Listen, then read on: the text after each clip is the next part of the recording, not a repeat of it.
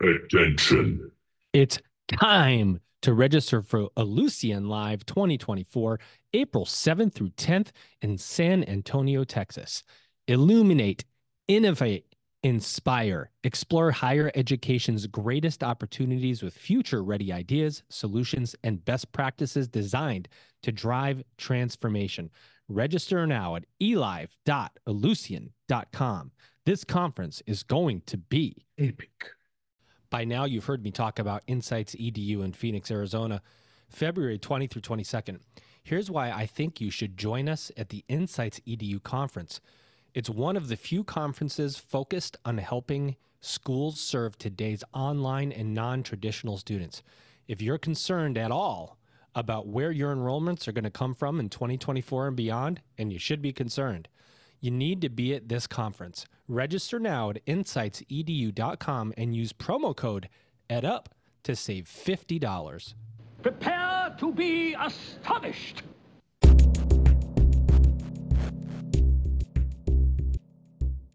Welcome back, everybody. It's your time to EdUp on the EdUp Experience podcast, where we make education your business. This is Dr. Joe Sallustio back with you here on another episode of the EdUp Experience, which I have said over 800 times in the last four years or so.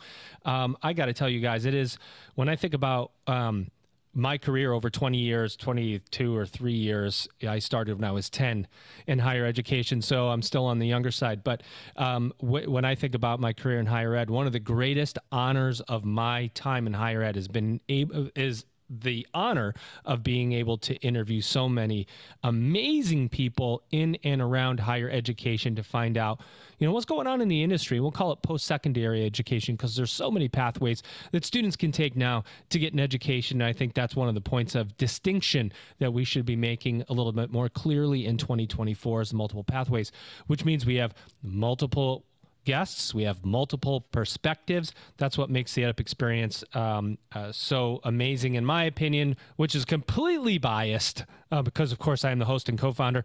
I should say it's good, right? And if it wasn't, I wouldn't do it. So, with that, I'll get off my soapbox. I'm really honored to bring back um, uh, a, co- a my co-host who was a guest. He's back. It's been a couple years, I think. It's probably been two, two and a half years, and that's just a roundabout uh, guess. Uh, but I'm I'm really happy he's back, ladies and gentlemen. Here he is. He's the one and only Jason Altmire. He is the president and CEO of Career Education Colleges and Universities, better known as CQ. Jason, what's going on? Glad to be back with you, Joe. I, I don't think you need a co host, but I am happy to do it. Uh, no, I really do because sometimes I, I couldn't get my words out in that introduction. If you're looking listening closely, I keep messing up. But that I leave all those edits in because podcasting is not easy, as you know, Jason. It's um, uh, you make mistakes, uh, you lose your train of thought, and uh, it's part of the job. So it's good to have somebody else along for the ride that can clean it up when you get in trouble, right? Happy to do it. I, I think you double the chances of one of us making a mistake, though, by having us both. But no doubt about that. Uh, no doubt about that. Uh, Jason, just quick before we uh, jump to our guest, I want you to remind the audience, if this is they haven't heard you in a little while, um, you're the uh, president and CEO of CQ, which is a, a membership organization that is um, passionately advocating always for career and technical colleges, of which I had the privilege of working for one for 15 years um, when I started out my career in the sector. Uh, but before that, uh, you did you wrote this book and you did something in government. Remind our audience what you did. I well before the book, I served in Congress. I, I come from a business background. I've been a senior executive at two different multi-billion-dollar healthcare companies, but in between those two stints, I served three terms as a U.S. congressman, and I served on the higher education subcommittee and became very involved in issues related to career education after I left Congress, I wrote a book about political polarization, uh, just the epidemic that we have in this country. Different subject still, for a different time. Have. Absolutely. And uh, now at CQ, CQ is an acronym. It's CECU, and it's uh, the National Association that represents private post secondary career schools. So we have about 1,100 campuses across North America representing everything from culinary and cosmetology to aviation and auto technicians to the skilled trades, truck drivers, welders, all the things that you think of when you think of career and, and of course healthcare programs, allied health and nursing. And uh, it's very fulfilling to see these folks, many of whom are first generation to higher education, have gone through tough times in their lives, and uh, they're they're making a difference with their education. And they go out and they find work, and and they're able to grow their income and help their families and make a difference for their communities. So I, I really find fulfillment in the role. You know, um, it's funny, and I think back to a huge shift, and and and I'll hit my sound effect button in a minute. But COVID, as terrible as it was for higher education, one thing that I I really thought was a positive byproduct out of it is the term essential workers. So all of a sudden, all of these people that were trained in career colleges and technical colleges that you know, were made a, uh, been looked down with their, uh, you know, by nonprofit higher education in some instances with their nose up as these less than jobs. All of a sudden, we're the most important people you could find. Um, when your HVAC went out in Cal, I remember in California in COVID, and my uh, AC went out, and you couldn't find anybody to fix it. You went, wow, the essential workers that we have. And let me just say, for anybody that wants to put more regulation on our career colleges and tech, uh, career and technical colleges, I would just say this: This is lunacy. Uh, no more regs. Uh, let let let those uh, schools do what they're supposed to do. That's that's all I got to say about that. Let me get off my soapbox, Jason. I would just say, but before you get off your soapbox, if you're sitting on an airplane and you're looking at those workers outside working on your airplane, you want two things. You want them to be really well trained. You want them to be good at what they do, and you want there to be a lot of them. And those workers come from our career schools. That's where yep. those folks come from. And if you want to rebuild America and rebuild our roads and bridges and infrastructure, locks and dams, interstate highways, airports, you're going to need skilled trades. You're going to need truck drivers. You're going to need welders. You're going to need all the people who do that infrastructure improvement. So if it. you want to talk about high high demand professions uh, that I, I, don't think there's any more high demand or more important profession than the people who do those work that work. Well said. Well, one person that's going to need all those skilled workers is our guest today because he's flying around the country, so he's not going to be going anywhere without some skilled workers. Uh, but he's got a lot to say. Let me bring him to the mic right now. Here he is, ladies and gentlemen. His name is Dale Vander Wall. He is a higher education industry advisor at Salesforce, a little company called Salesforce. Dale, how are you? I'm doing great. Thank you so much for having me on. So, uh, what do you think about that little uh, the little soapboxing that we did? I mean, you know, higher ed is just some of this training that we're doing for individuals out there so important, right? And you don't know you need somebody, especially a trade somebody that's skilled in trades, until something breaks in your house, and then you can't find an electrician, right? I mean, it's just an important Absolutely. conversation. No, I, I couldn't agree more. And I'm one of those people that grew up, lived my whole career in you know the the highest level of those institutions at uh, the University of Maryland in College Park. Um, but I'm also one of those people that uh, fully understands the complexity of the needs that are out there and how every part of higher education is contributing to our society, to the needs of our people. And so every part of it is important. And I was not one of those people that stuck up my nose. I applauded everyone who was doing great work, and uh, and and would challenge anybody who wasn't doing great work or was sitting on their laurels trying to do stuff that they've always done. Tell them like it is. Love that, Dale. Thanks for saying that. I uh, I um, Salesforce is um, one of the biggest organizations like ever. Um, it's a massive. You're a higher education industry advisor, um, so I'm going to ask you a profound question. Advise me, Dale. What's going What's going on in higher education? What What What are you doing uh, with your clients? How you know What's your job look like? What is higher ed saying? Give us the lay of the land. Oh gosh, that just a few things hour. going on just a few things going on in higher education right now. I mean, it, it, goes without saying that higher education is going through incredibly disruptive change, and probably um, also true that there's a lot of resistance to change within higher education.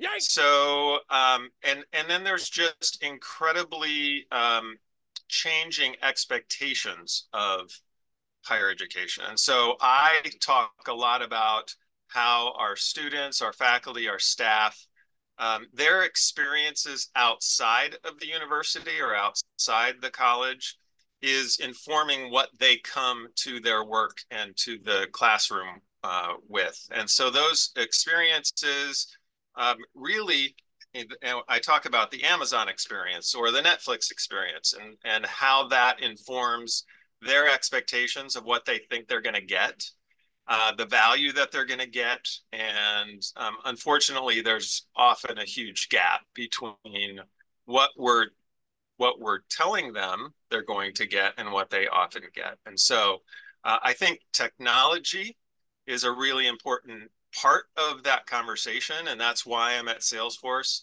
Um, I I believe in the mission of higher education. I believe in what um, everyone is doing, and um, I think we need help. And I think um, technology is a huge force multiplier, enabler, empowerer, all of those things. And so, uh, and I think Salesforce is in a place that is at the engagement uh, layer of that those relationships. Uh, I think we're all in the relationship business in universities, and we need to build great, long-lasting, trust-building uh, relationships, and uh, that's why I'm at Salesforce.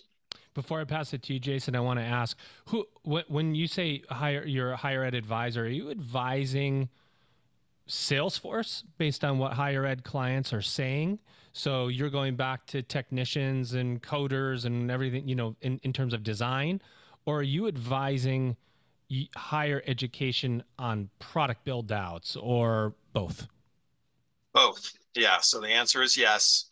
Um, I I value both of those parts of my jobs. I I love both of those parts. So I work across Salesforce, across our teams to help them understand what I often say is how higher education works and doesn't work uh, because there are incredible nuances to higher education. It's, you know, I, I, I'm steeped in them. Sometimes I don't even know what I know because I was in there so long. Um, but then I also work with our customers because they don't always understand what technology needs they have, how to think about how things are changing so quickly, and how uh, a, a product like Salesforce can support the really important things that they're trying to do with their with their students, with their faculty and staff, with their constituents, donors, um, supporters, uh, and you name it. Whatever relationship you have as an institution, you need to manage, you need to build, you need to um, improve those relationships. And so you need something to help you do that. And that's why I do what I do. Mm, so you're like a bridge the bridge. I'm a bridge. I call myself a translator.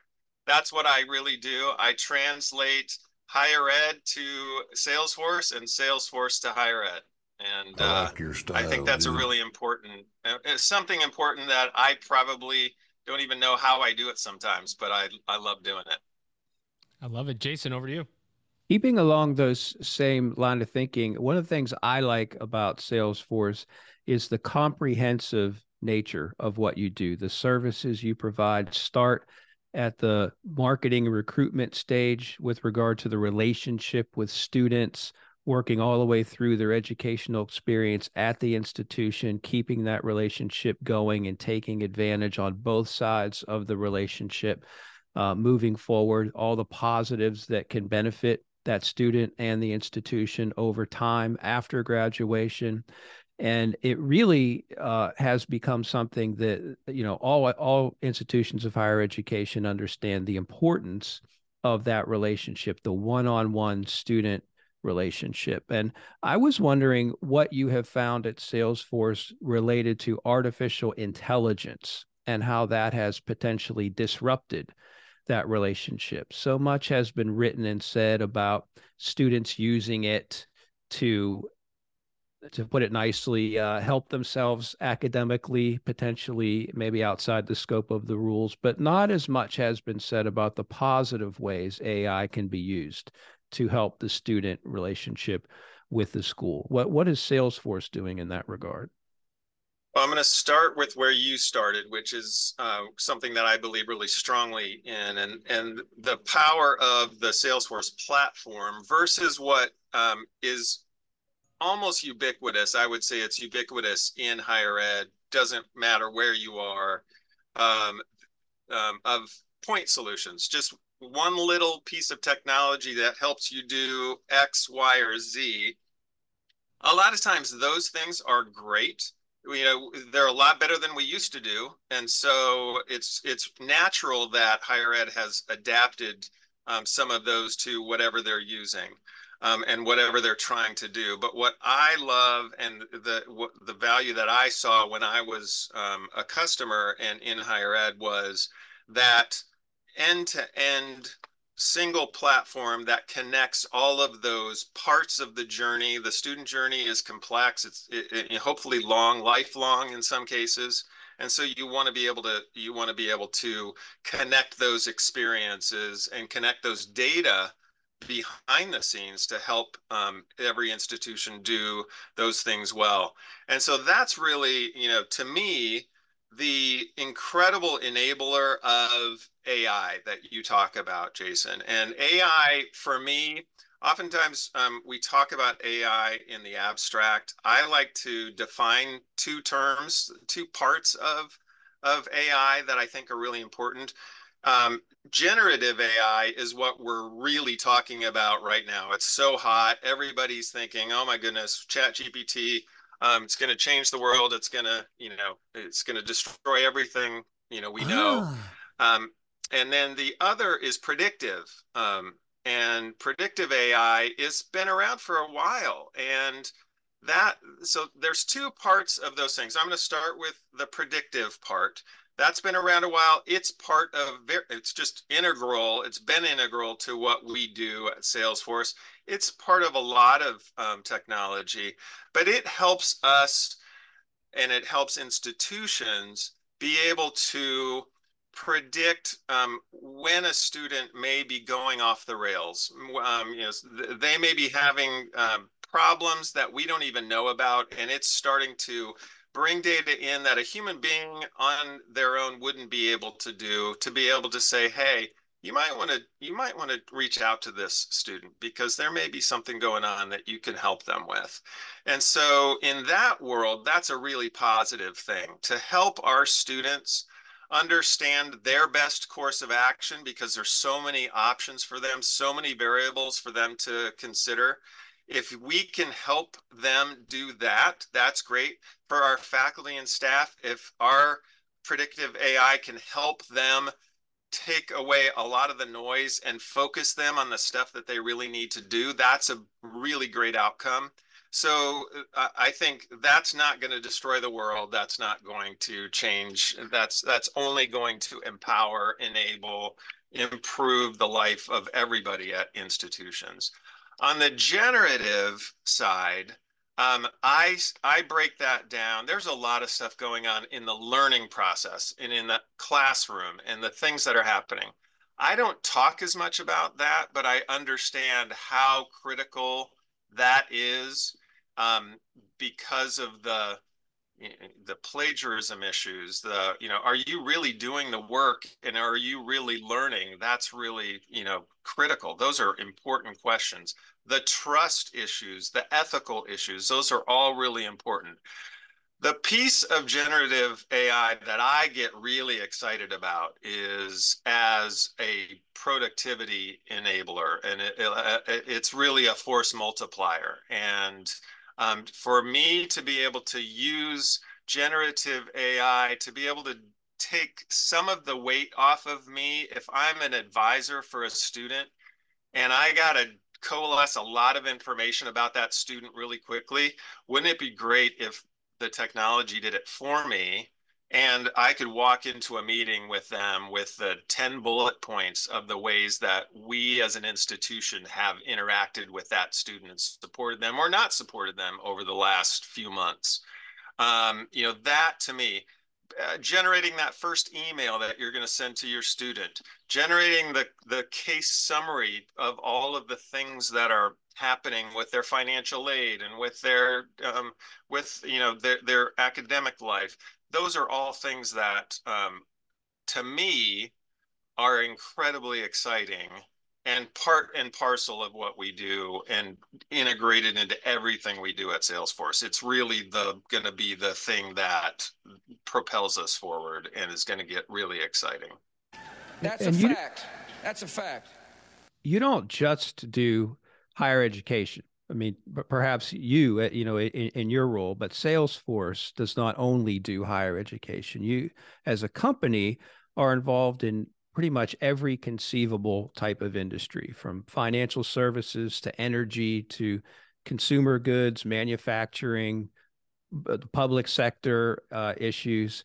So I, I think it's interesting that you, as a company, put forward this customer relationship management uh, piece, which is the the core of what you do. You help companies and businesses and nonprofits and public sector entities, all of all of your clients, you help them manage that customer relationship. And in higher education and education generally, the customer relationship, a lot of people don't necessarily think of students as customers uh, in higher education. Um, you know, so I, I, maybe explain a little bit about that terminology and, and how you view a, a, as a company, but also you personally view that relationship from the higher education perspective.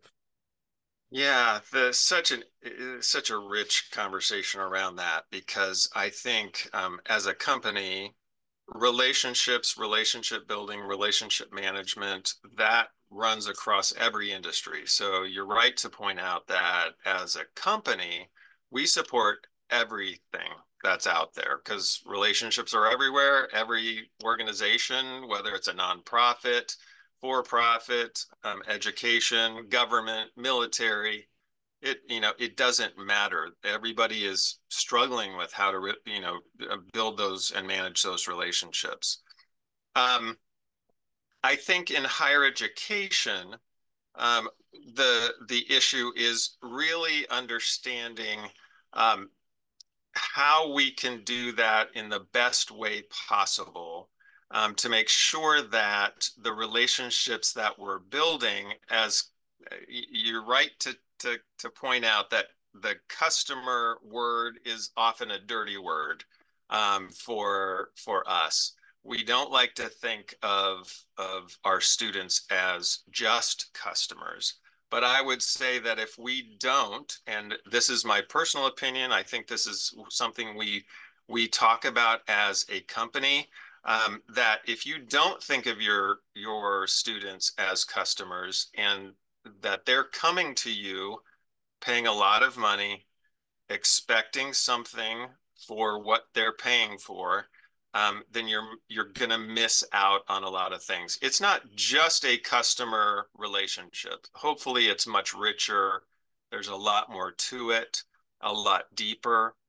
Um, but I think um, we as a company would say, at the very least, you need to understand your your students and the people that you're serving as customers because they have expectations of you and um, they rightfully expect things that you ought to deliver in a in as meaningful and as easy a way as possible. Um, one of the things that i love one of the quotes that i love from one of our presidents um, not not salesforce it's uh, one of our our higher ed presidents is um, we ought to make life in the classroom as rich and rigorous as possible. Everything outside the classroom is a service, and we ought to make it as easy as possible. And um, I believe that to the core, and um, and so I can understand why faculty members shy away from wanting to call their students customers. Um, they they uh, they have a different kind of relationship with them, but parts of that relationship are certainly customer based. Are you kidding me? No, I'm not. For a third straight year, the EdUp Experience will be recording live at Ellucian Live 2024 this year in San Antonio, Texas, April 7th through the 10th. Illuminate, innovate, and inspire. That's the framework for the conference. Leaders from institutions around the world will converge at Ellucian Live 2024 to discover game changing technology, share industry insights, and build powerful connections. It's time to explore higher education's greatest opportunities with future ready ideas, solutions, and best practices designed to drive transformation. You can register now at elive.ellucian.com. Epic. Oh, yeah. You've heard me talk about the Insights EDU conference. Well, let me tell you three reasons why I think everyone listening should join us in Phoenix, Arizona on February 20 through 22nd for Insights EDU. One, it's one of the few conferences focused on helping schools serve today's online and non traditional students. Two, you can expect a mix of speakers you won't hear anywhere else, including higher ed leaders from Google, LinkedIn, Adobe, and more. And reason three, Insights EDU has an agenda packed with sessions discussing the latest trends in higher ed leadership, marketing, and enrollment management. Register now at insightsedu.com and use promo code EDUP to save $50 off your registration. Oh, yeah. Yeah, the minute you brought it up, Jason, somebody somewhere uh, that you said customer, somebody went, We're going to have a problem here. because the, uh, right i mean this is the, what like an age old conversation within higher ed. However i will one thing i would add that I, that i've seen happening over the last few years is is you shift to online a lot more online learning um, and and for those that are not going online institutions are coming up with much better prior learning assessment policies for transfer credit. So all of a sudden this student who was blocked out of institutions because well they didn't accept these credits so why would i transfer there? Or they don't they don't uh, they can't take me in as quickly and i don't want to take a gap. Now that student can shift so easy even think about the portal like for athletes. You you don't like the you don't like the classroom service you got? Well you know what? I'm just going to go be an athlete somewhere else um, because of what happened in the classroom. So all of a sudden what happens in the classroom reverberates in this decision making process and students have the quick triggers. Man i'll tell you guys i'm, I'm at lindenwood obviously well, not obviously, maybe you didn't know, but I'm at Lindenwood. I'm the chief experience officer. My job is to keep everybody here. But these students have quick triggers, and they come in and they say, "Hey, I had a bad experience. I'm not so sure I should be here anymore." And I go, "You should, because I'm going to, you know, put your feet in cement, and you're not allowed to leave." But you're, you're, you, they're, the decision making process, and back to Jason's question, Salesforce being a organization that is about swift delivery, right? You you have this technology we have an api we can put an api on it and all of a sudden you're going to get all the data you want. You know we can integrate all these systems we have a baseline platform. In higher ed which is an industry not built on speed it's not. We're trying to build speed into it. The career colleges defined speed in higher ed my opinion. Um, we're seeing it replicated now in other institutions. Um, but how do schools that you're talking to think about speed now? Are they thinking about speed? Are they thinking about a transient customer or whatever you want to call them? Is there more thinking around like these guys can just get out of here as fast as they came in? Yeah, ooh, that's a tricky one for sure. Um, I I wish I could say that the customers that I talk to um, have that as top of mind. I think the um, you know the some of my some of my business friends who interacted with um, higher ed folks would say that change in universities is glacial, probably at best and so um, it, even if it, it, I don't know what's I don't I don't know it's a little bit faster than glacial, but um, even if you moved that way a little bit, you'd still be awfully slow. And so a lot of institutions, a lot of our customers would say, yeah, of course, you know, we want to do things faster and better. And um, but I still think relative to the need and relative to the expectation, um, most institutions are still very slow, um, very um, very reticent to make big changes. We are built on incremental change, not transformative change. And that's a great I quote. think that well done. Yeah, yeah it's a great, great. Yeah, I, I think yeah, I think we we really need to be thinking about transformation, and um, I just think that um, a, a, good friend of mine, Mike Smith, he's a, a faculty member at Carnegie Mellon. Um, he just wrote a book called The Abundant University. He talks about his experience with the entertainment industry and what the entertainment industry went through when um, kind of online streaming services and places like Netflix and content providers that were different than Hollywood, um, you know, the the the disruption that that caused and all of the things that um, that came about because of it, and and he took that learning and he applied it to uh, universities and to higher education, and I think we're we're still in the middle of that transformation. I think that we're not, we're at the very beginning of it, but I just feel like we're at the precipice and it's just going to get faster and faster and people's needs are going to, you know, really be changing. So I, I don't, I, I don't yeah. predict, I'm not a futurist, but I just feel it in my in my in my gut, my soul that uh, we're on the precipice of a lot of change. Yeah, Jason, uh, I'll hand it to you in a second, but I always think about streaming video, and I and I relate it to higher ed, right? Once upon a time on streaming video, you had to wait for the introduction of the show, right? The minute and a half. Now you can hit the skip button if you don't want it right? So all we have these skip buttons all around us. You don't want to watch this advertisement, you could skip. You don't want to watch the introduction, you could skip. What else can I skip? So we have this in, this this uh, built-in like ingrained I don't know, expectation that you can kind of skip the things that you don't want to have. It's really interesting because higher ed is not about skipping in any way. Uh, it's an interesting paradigm, to use a higher ed word, that we have to uh, think about, Jason? I, and I know you have some thoughts around this stuff about speed.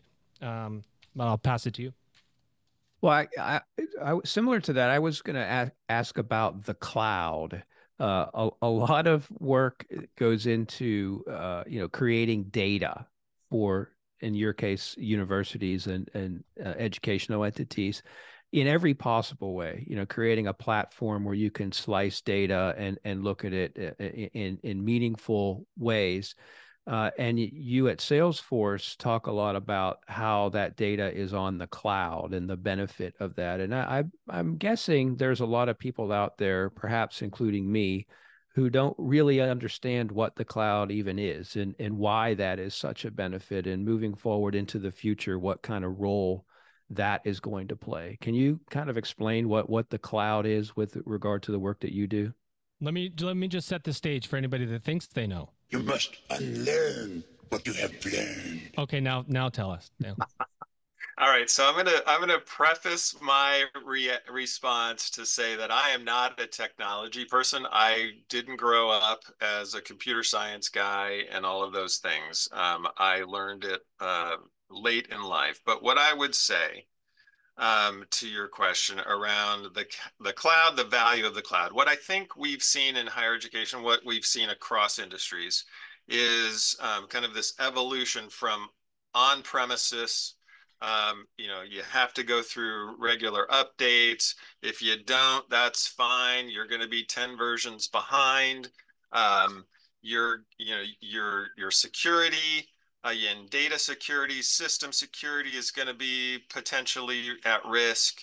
And so what the cloud does, I, this is this is really um, simplifying it. But two things that I think that um, the cloud does is it it gives you almost limitless um, um boundaries um, to work within and it gives you um, kind of regular ways to get updates and innovations without you having to do a lot of work. So um, those are two things that are really important. And then there's a, a, a, really, at least at Salesforce, I won't speak for all cloud providers, but um, at Salesforce, an incredible focus on system security and data security.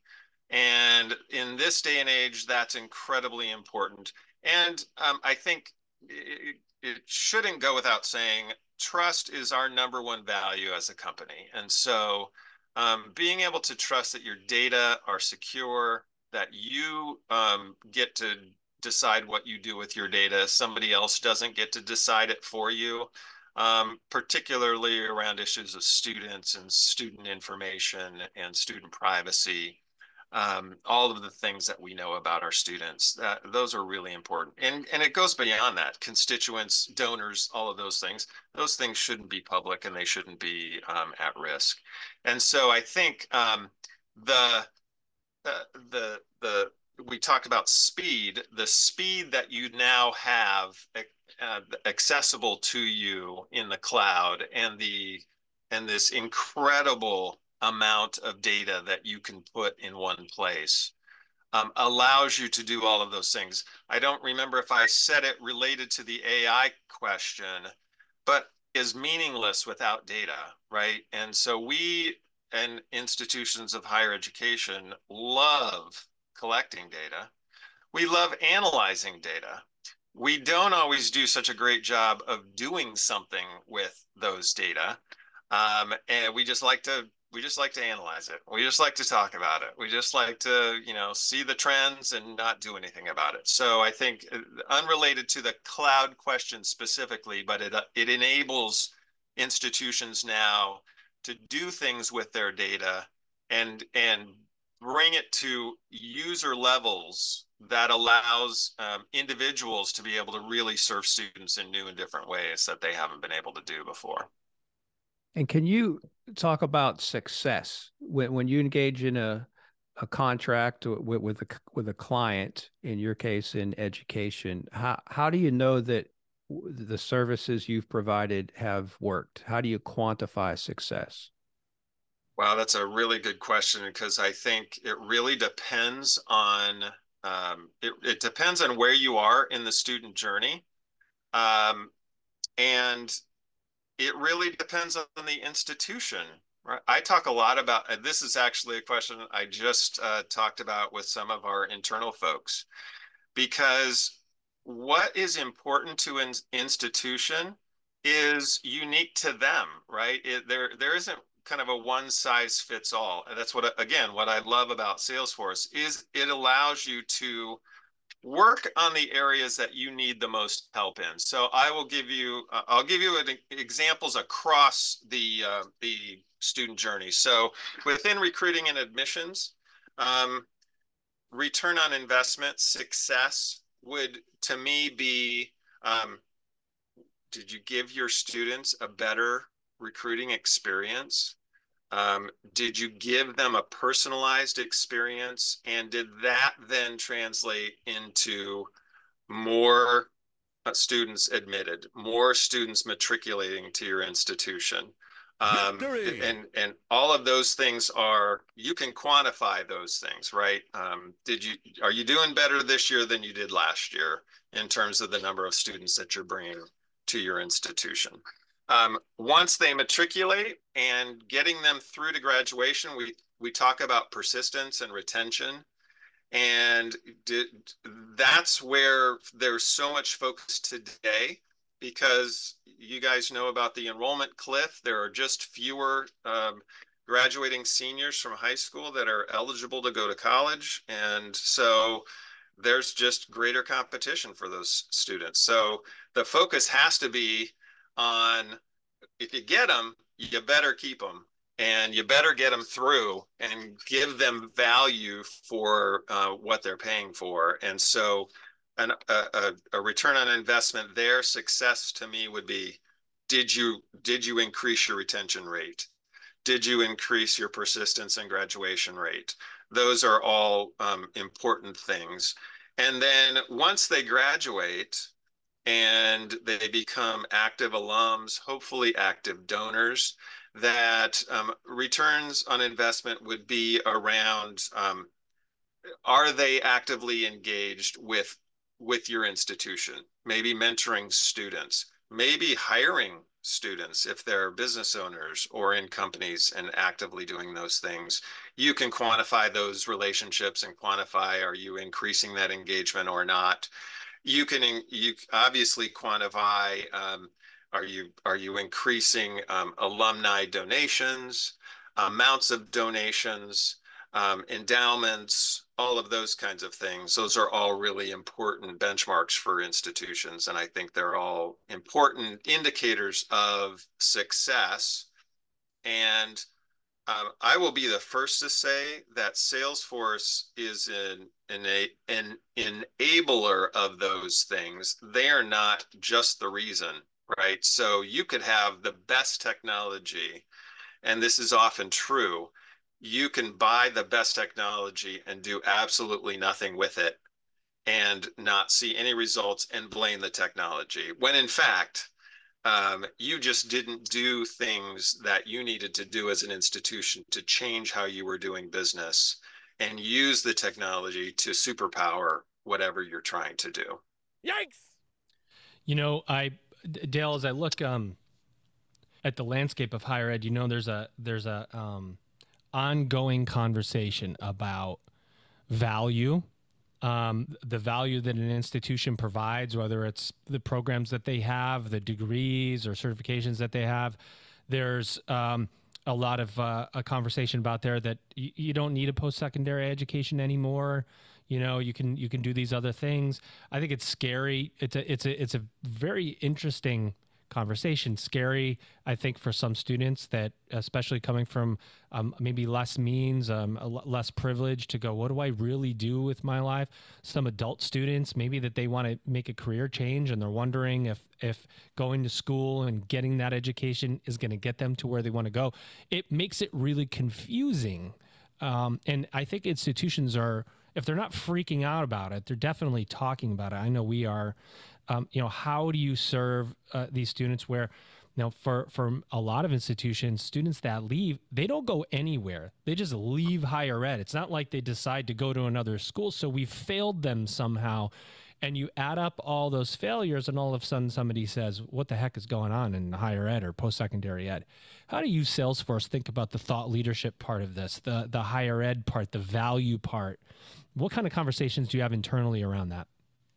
Oh, yeah, the the kind of the, you know, I'll go back to a couple of things. One, the mission of higher education, the value of higher education, um, just as a concept, it has never been more important. I, I mean, it's just, it still maintains um, a, a, kind of front and center to our society and um, to the people that are involved in it. Those are really incredibly important things.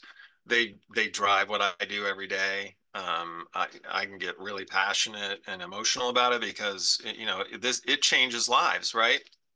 Um, but it can also just destroy you, unfortunately, and either it destroy you because you got really close, some college but no degree, um, you um, got just burdened with incredible debt, um, you know, whatever it might be. Um, you know, you you have to. We have to take that seriously, and we talk about that a lot. How can we help institutions do better and be better? Um, with the things that they they do. I mean, right? We don't we, we, at Salesforce can't do the things that they do. We just want to help them do those things better. Um, you go back to the AI, that predictive analytics that we talked about. Um, man, if we could figure out, there are so much there's so much data nationally around that idea of some college no degree. How can we? And a lot of times it's it's students who got really close and it was a few hundred dollars that kept them from getting over the finish line.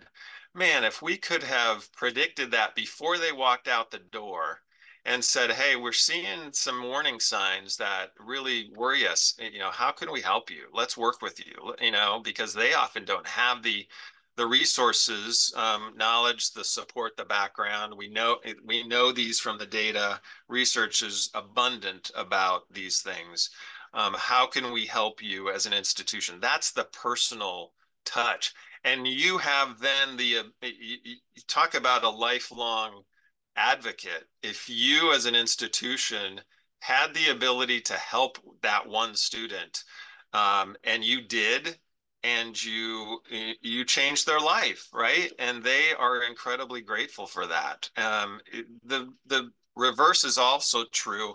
If you didn't do anything about it, shame on us. I mean, it really is. Uh, to me, it's it's personal to me because I I don't want to be part of an institution that could have done something and didn't um, and just chose not, you know, like mm, that's on them, that's not on us, and let's blame the students. Um, no, I think this Outrageous. is a shared burden, a, a shared um, partnership, and I, and and that's why I think um, if we can give them a great tool like what we have, then that's an awesome thing. And any fi- any final questions for Dale? When, when you think about value, keep, keeping on that same subject, that one of the big policy debates that's happening right now is about the outcome of a student's educational experience and whether or not they're making enough money after graduation to, in the minds of the regulators, justify the cost of the education that they just went through. What, what what are your thoughts on on the different types of education? Uh, you know, the Wall Street Journal the year before last did a comprehensive series on uh, master's degree programs and and how the cost of going through the education uh, greatly outweighed the the payback on the other end. Does that mean then that it was a waste of money? You know you you're doing what you want to do. It's your chosen life profession uh, and yeah, maybe you're not making as much as if you had majored in finance and were working on Wall Street, but you have a fulfilling experience and, and, you're enjoying the work that you do. Um, where, where, where, do you come down on, on that debate between, you know, h- how much money you make is the sole determinant of whether or not your education was worth it? I don't think it should be a surprise that I don't think that that's the sole reason anybody should go um, get a degree or or get a job. Um, it it is it is really important. I mean, if you if you're not taking that into consideration as a, one factor and a really important factor in your decision about either you know going for your bachelor's degree or for your associate's degree or or you know a master's degree phd whatever i mean phds look i'm i'm i'm abd so i i wouldn't have made any more money by getting a phd AB, uh, but or soon to be? That, yeah a big difference. Well yes not soon to be. I, I chose to get off the get off the crazy the the crazy. So um i uh i think that um that level of transparency that's one of the parts of the conversation jason that i know you know about the, the the level of transparency that institutions have that i think is really important with their students or prospective students about what is this actually going to cost? What is a reasonable outcome um, in terms of you know you when you graduate you might get a job like x y or z that's going to pay um, this amount those are things that are really important to to students. And and a lot of a lot of students come from from uh, backgrounds where that's pretty obvious. A lot of students don't. And um, we need to empower them with that information. We have the information um, at our fingertips. There's a lot of people who don't want to share it. And that you know i think shame on them for that. Um, it's, uh, I think, transparency and openness about these things and going in with your eyes wide open about it. Look, if people want to do that, they want to go get a, a I'm not, I won't even name names. Um, go get a, a degree that costs you $150,000 and you're going to make $40,000 a year. If you if you went in with your eyes wide open, more power to you. But um, hopefully you knew that going in. Mm. That's such an important question that that the debt you know, conversation is one where we won't get into it, but I always wonder, like, you knew some people knew you were. Gonna I just actually, I, I say this because I finally paid off my student loans for my bachelor's degree that I carried because it had a low interest rate. It was a moment to be able to pay off those loans and go, okay, paid them off, and I carried them for years, years and years and years, Yeah. and it's like you knew you were going to take out loans, and the whole loan forgiveness piece uh, is is a. I'm I'm going to stop it there because there's so many ramifications of something like that, but um, you know, we we have so many choices and where we go to school now. Some are low cost choices with um, uh, with distinct ROI. There's the we'll call them the high academic choices that come with a higher price tag. If you know how to go, if you know how to go, you can go exactly as you want to go. That's the difference between today and the past. And speaking of the the past, we we look to the future, Dale, and I want to leave you with the last two questions that we ask every guest. Number one, first, anything else you want to say about Salesforce? Open mic for you. Take two minutes. What do you want to say about the work you're doing, the work Salesforce is doing for higher ed? Well, one, um, it, it's an incredible place to work. And it's one of the reasons I love the ecosystem that we have. And when I say ecosystem, it means our partnership with our customers and um, the commitment that we have as a company to um, our institutions. This isn't just a way to make money. Um, we really do see it as a, an opportunity to um, improve our society, improve institutions. Um, our CEO, Marc Benioff, um, talks about business is the greatest platform for change. Um, I love that because I think that fits in with the mission of higher education. We're in the business of changing lives and changing people and helping them be the best they can be. Um, and so I love that. And I love that we get to do that with our customers. We're not just selling them a widget and walking away we're we're going in with them helping them do the things that they want to do and we're in them in there with the with them the in the long haul right? We're not just um, cutting and running. Um, so so the ecosystem not only that we get to have with them but they get to have with each other. That you know as a customer i got to call anybody across the country who was a Salesforce customer and say, "Hey, I'm having this problem. How are you dealing with it? What can what can you help me with?" And everybody's sharing. Um, that doesn't happen in industry. As I mean, everybody at Salesforce, when I was a customer, just they, that blew them away. They were just like, you guys talk with each other you share everything you're doing. Why are you doing that? That's so cool. And uh, we you know it's just what we do. It's part of our dna in higher education that we we don't just protect we want to share. And so that's a beautiful thing. Um, the other thing that i would say about salesforce i mentioned it but i think it to me is so important. In an era of jason you you you talked about um, the polarization in our country, the lack of trust, um, you know, the the mistrust of every institution, of every you know every data point, every news story.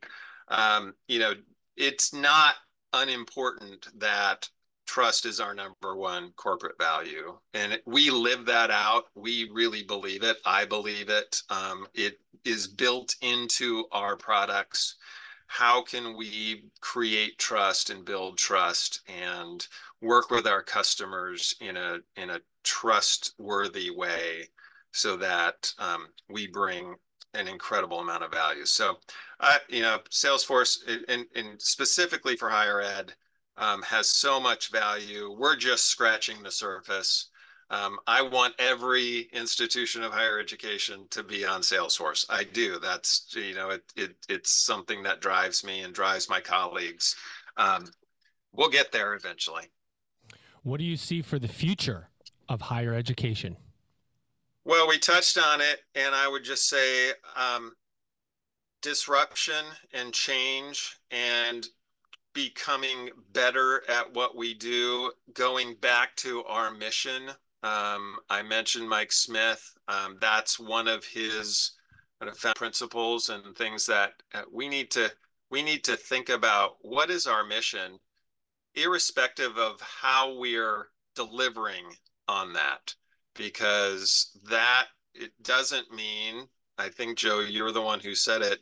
It doesn't mean 14 weeks sitting in a classroom necessarily. It might be, but that doesn't equal mission fulfillment. Um, mission fulfillment in terms of educating and changing lives can happen in lots of different ways, and we all need to embrace new modalities, better modalities, and make sure that we are meeting the expectations of the people that we're serving. Because right now, I think there's a gap, there's a trust gap, there's an expectation gap, there's an experience gap that we ought to change. And I think that we're on the cusp of really doing that. I love it. Jason, what'd you think of this conversation today? I thought it was great, Dale. Thank you very much for joining the show. I, I learned a lot and it was a very productive conversation. Fantastic. Um, ladies and gentlemen, my guest co-host, um, he also hosts a podcast. Um, if you want to learn more about what's going on in the world of career education, you can check out Career Education Report podcast, hosted by the one and only Jason Altmire. Um, that's offered through the Career Education Colleges and Universities. You can find it on Apple or anywhere you get your podcast. Jason is a pro podcaster now. Are you not, my friend? They, if you say no, then no one will listen. You have to say yes. Okay. Yes. Ladies and gentlemen, his name is Jason Altmire. He is the CEO of CECU. Uh, please check out the work they're doing. It's very, very important work uh, for post secondary education.